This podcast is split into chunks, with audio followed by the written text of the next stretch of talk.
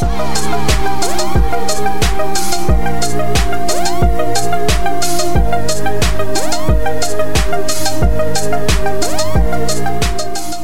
Hello and happy Monday. This is Susan Hyatt and it's go time. This is episode 122. As you probably know, I'm a master certified life coach, which means I've worked for many, many years in the field of emotional health.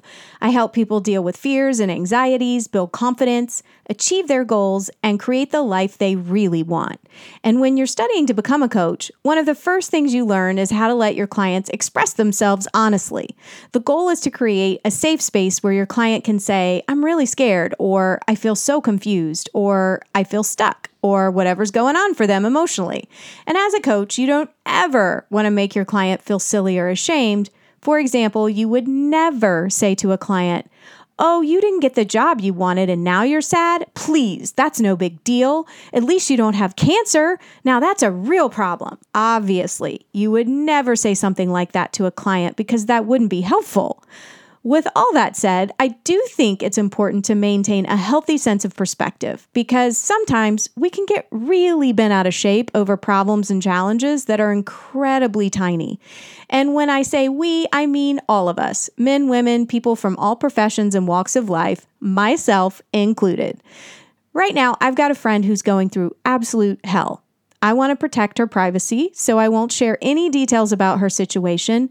But imagine the absolute worst nightmare you can imagine happening in your life, and then double that, and then double it again. That's the level of pain she's feeling right now. Things are so bad, all I can do is call her throughout the day and literally just help her to breathe, just to help her to exist 10 minutes at a time. Witnessing my friend go through this nightmare has really given me a stronger sense of perspective. Yes, we all have our struggles, and yes, we're all allowed to feel whatever feelings we need to feel. And also, we need to maintain some perspective. When you really put things into perspective, a busy day is not a problem. Too much laundry is not a problem. Not having enough extra cash to buy an expensive purse is not a problem.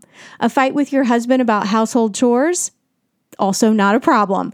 Having a jiggly tummy pooch or an extra 15 pounds? Not a problem. Having a six hour flight delay is not a problem.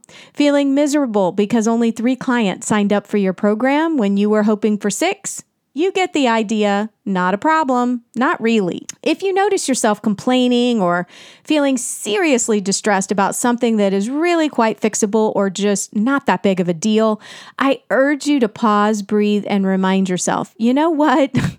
this is not a life or death problem. I'm going to be just fine. Sometimes we need to give ourselves this reality check and shift from whining back into gratitude. In a speech that he gave a while back, the amazing Lin Manuel Miranda said to the audience, Nothing here is promised, not one day. Waking up tomorrow, alive, is never guaranteed. Hugging your kids tomorrow is never guaranteed. Kissing your partner again is never guaranteed. We've got to stay awake and grateful for the moments we've got.